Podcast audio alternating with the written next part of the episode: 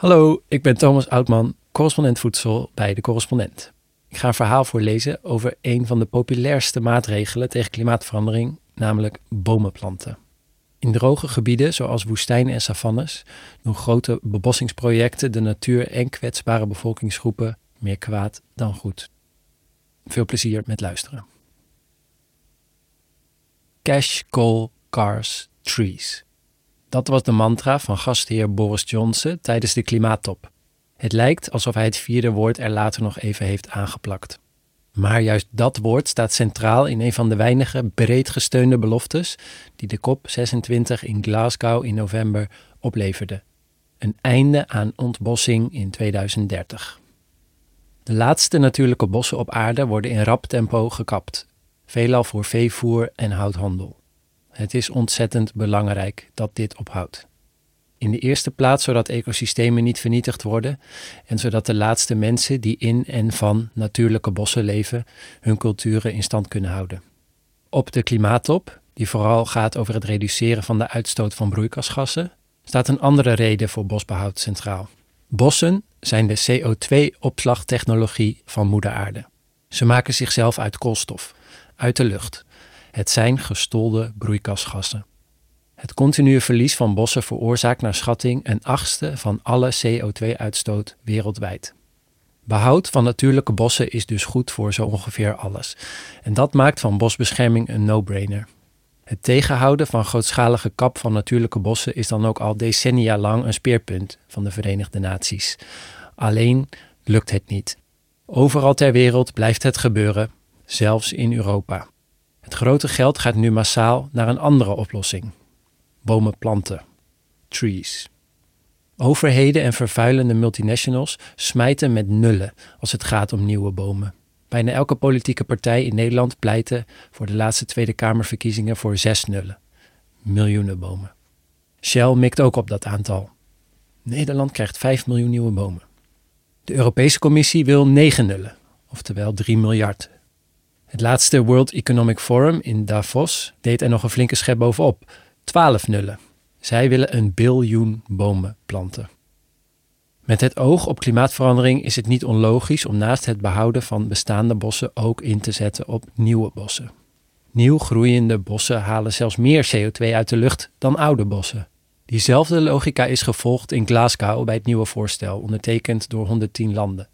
Want anders dan bij voorgaande overeenkomsten kan ook het planten van nieuw bos of zelfs plantages meegerekend worden als bosbescherming. Het lijkt een gouden formule. Rijke landen en bedrijven betalen geld om hun C O twee uitstoot te compenseren en tegelijk herstellen ze daarmee overal ter wereld de natuur door herbebossing. Maar zo simpel is het niet. Voor veel ecosystemen is herbebossing een regelrechte ramp. Nieuw bos aanplanten waar het net gekapt is, prima idee. Al is volkomen beter dan genezen. Het aanplanten van de juiste plantensoorten kan het natuurlijke bosherstel versnellen. Maar veel boomplantprojecten, vooral de hele grote, nemen het niet zo nauw met de term herbebossing. Overal waar er maar ruimte is, worden herbebossingsprojecten uit de grond gestampt. Ook als helemaal niet duidelijk is dat op die plek ooit bos heeft gestaan. Sommige delen van Nederland bijvoorbeeld zijn van nature bedekt met veenmos. Veenpakketten kunnen meters dik worden en zo meer C O twee opslaan dan welk bos dan ook. Een andere reden voor een gebrek aan bomen is droogte. Maar liefst veertig procent van al het land op de wereld is bedekt met relatief droge ecosystemen zoals steppen, savannen en woestijn. Daar vind je van nature weinig bomen. En juist daar vinden veel grootschalige boomplantprojecten plaats. Hun doel, naast C O twee opslag, is het herbebossen van zogenaamd gedegradeerde natuur. Hoewel de meningen verschillen over wanneer een bodem gedegradeerd is, is het overgrote deel van droge ecosystemen dat niet. Woestijnen zijn vaak al duizenden of zelfs miljoenen jaren oud. Toch worden ook die gebieden vaak gezien als afgetakelde landschappen door verkeerd menselijk gebruik. Herbebossing was bijvoorbeeld het originele doel van het zogenaamde Great Green Wall Initiative. Dit miljardenproject van de Verenigde Naties is al sinds tweeduizend zeven bezig om ten zuiden van de Sahara een achtduizend kilometer lange muur van struiken en bomen op de savanne aan te planten. de WeatherMakers, een Nederlands bedrijf met niemand minder dan de Britse politicus Nigel Farage als lobbyist, wil zelfs de hele Sinaï-woestijn in Egypte herbebossen. Formeel klopt de term herbebossing daar, maar dan moet je wel heel ver terug in de tijd gaan. elfduizend jaar geleden was de Sinaï groen. Daarna sloeg het klimaat om, werd het gebied droger en hulde de Sinaï zich in woestijnvegetatie en bijbehorende fauna. Geen gedegradeerde natuur, maar klimaatadaptatie puur sang. Het evolutionaire antwoord op hoge temperaturen en weinig regen. Ook al staan er geen bomen, woestijnen zijn niet leeg. Het lijkt misschien een dorre boel, maar de ecosystemen in droge gebieden hebben een verbazingwekkend hoge biodiversiteit. Het woestijnleven heeft zich in miljoenen jaren evolutie aangepast aan de droogte. Sprinkhanen, kevers, stokstaartjes, gazelles, ze kunnen allemaal heel lang overleven met heel weinig water. En als de regens komen, springt de woestijnvegetatie vanuit het schijnbare niets tevoorschijn in een explosie van groen en alle andere kleuren. Ecologen stellen inmiddels dat zelfs grote stukken kale grond een belangrijke ecologische functie hebben in hele droge gebieden. Die grond is vaak moeilijk doordringbaar. Het water stroomt er weg richting begroeide locaties. Daar zorgen de planten ervoor dat het water kan infiltreren in de bodem. Net genoeg om permanente begroeiing mogelijk te maken. Juist de natuurlijke vegetatie, ook al lijkt deze nog zo door en wordt ze afgewisseld met kale plekken, is wat verwoestijning effectief tegengaat. Dat die gebieden zullen veranderen in een kale zandbak die daarna niet meer zonder hulp kan vergroenen, is een ongegronde angst. Er is weinig wetenschappelijke onderbouwing voor het idee dat schaars begroeide gebieden niet uit zichzelf weer groener kunnen worden als daar genoeg regen voor is. Waar komt die angst voor de woestijn dan vandaan? De framing van woestijnen als gedegradeerde landschappen komt niet uit de lucht vallen. Sterker nog, die is al zo oud als de westerse beschaving, stelt historisch geograaf Diana Davis in haar boek The Arid Lands. Davis beschrijft daarin hoe de populariteit van die visie oplaaide toen Europeanen de macht grepen in droge gebieden over de hele wereld. Ze zagen mensen in Zuid-Amerika brand stichten op grasvlaktes waar al nauwelijks iets stond. Ze maakten in Oost-Afrika jarenlange droogtes mee, waarin mensen als geraamtes in de huid van hun dieren sneden om het bloed te drinken. De overtuiging van veel kolonisten was dat deze mensen met hun zogenaamd primitieve methodes hun eigen graf groeven. Vooral de Fransen en de Britten, die een groot deel van Noord-Afrika hadden gekoloniseerd, vreesden dat de Sahara en de Arabische woestijn zich zouden uitbreiden naar het noorden. En staat er niet in de Bijbel beschreven dat de mens de grond moet bewerken om het Hof van Eden tot een blijvend paradijs te maken?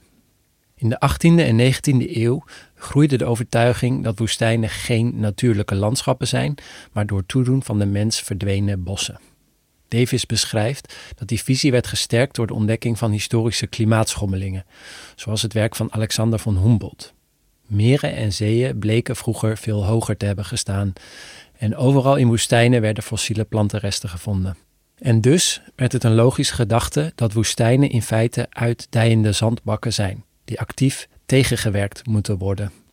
De Franse naturalist Georges-Louis Leclerc de Buffon stelde daarom voor om in, zoals hij het noemde, de verschroeiende woestijnen van het Arabische schiereiland een bos te planten. Ook goed voor de plaatselijke bevolking, die zo zogenaamd de genoegens kunnen proeven van een gematigd klimaat.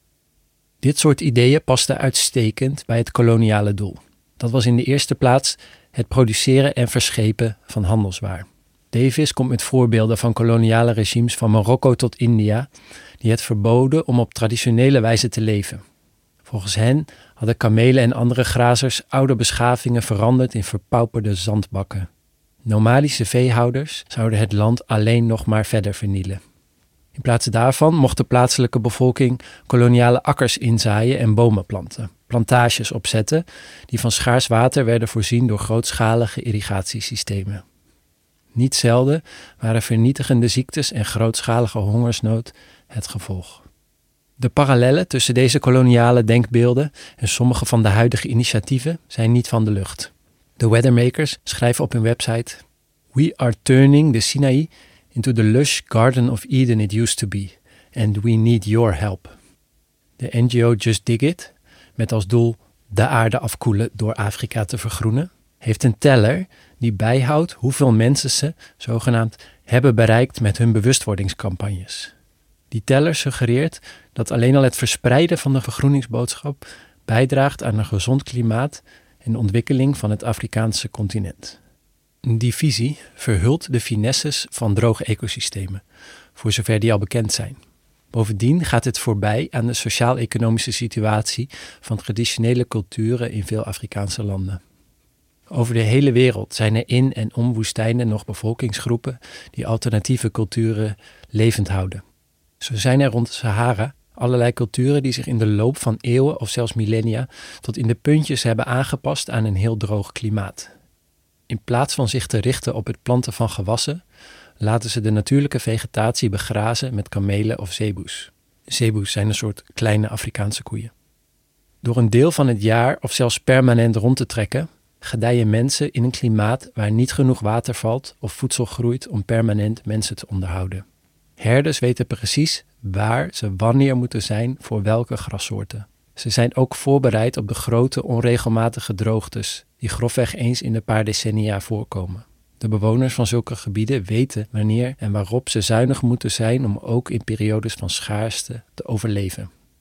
Tegenwoordig worden nomadische bevolkingsgroepen overal ter wereld gemarginaliseerd door hun eigen overheden. Ze krijgen te horen dat ze niet passen bij de moderne maatschappij. Ze moeten zich vaak vestigen en krijgen te weinig ruimte om rond te trekken en overbegrazing door hun vee te voorkomen. Paradoxaal genoeg zijn het juist deze mensen die nu door het rijke Westen gefinancierde bomen mogen planten. Zoals middels de miljoenen green jobs van het Great Green Wall Initiative van de V N. Gebrek aan medewerking wordt vaak als struikelblok gezien voor het slagen van projecten. En dat terwijl mensen vaak goede redenen hebben om tegen te zijn. Helaas, de wereld vol bomen zetten is geen duurzame oplossing voor de klimaatcrisis.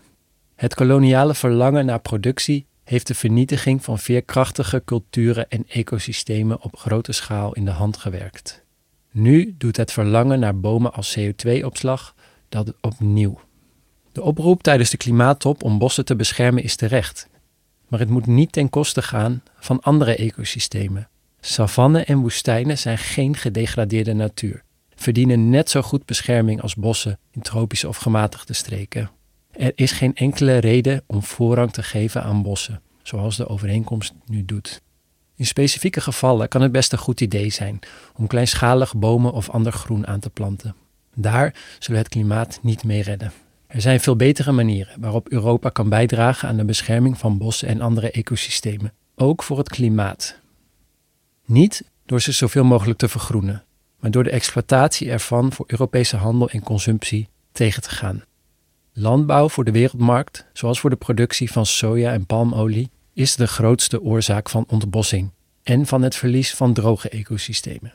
Een recent onderzoek door het World Wide Fund for Nature, W W F, concludeert dat de E U tussen tweeduizend vijf en tweeduizend dertien verantwoordelijk was voor meer ontbossing dan China, de V S of welk land dan ook. Die boskap zorgde volgens het W W F ook nog eens voor veertig procent van de Europese broeikasemissies. China is de E U nu voorbijgestreefd wat betreft ontbossing, maar zo'n zestien procent van de wereldwijde boskap is nog steeds voor Europese handel. Die negatieve invloed van Europa kan worden tegengegaan met een landbouwbeleid dat niet meer op import van grondstoffen drijft, harde regels en handhaving daarvan. Ook bedrijven kunnen ervoor zorgen dat ze minder afhankelijk worden van de import van veevoer, palmolie en tropisch hout. Zo kunnen we in Europa onze eigen bijdrage aan de opwarming van de aarde verkleinen en andere ecosystemen en culturen in hun waarde laten. Waar het uiteindelijk om gaat, is het gebruik van grondstoffen en de daarbij vrijkomende uitstoot te verminderen. Die moet binnen de grenzen blijven van wat ecosystemen aankunnen. En daarvoor kunnen we hier nog heel wat leren van woestijnbewoners overal ter wereld. Hartelijk dank voor het luisteren. Heb je ervan genoten en wil je onze journalistiek ondersteunen, maar ben je nog geen lid? Ga dan naar de correspondent punt n l en word lid. Het kan al voor zeven euro per maand. Dankjewel.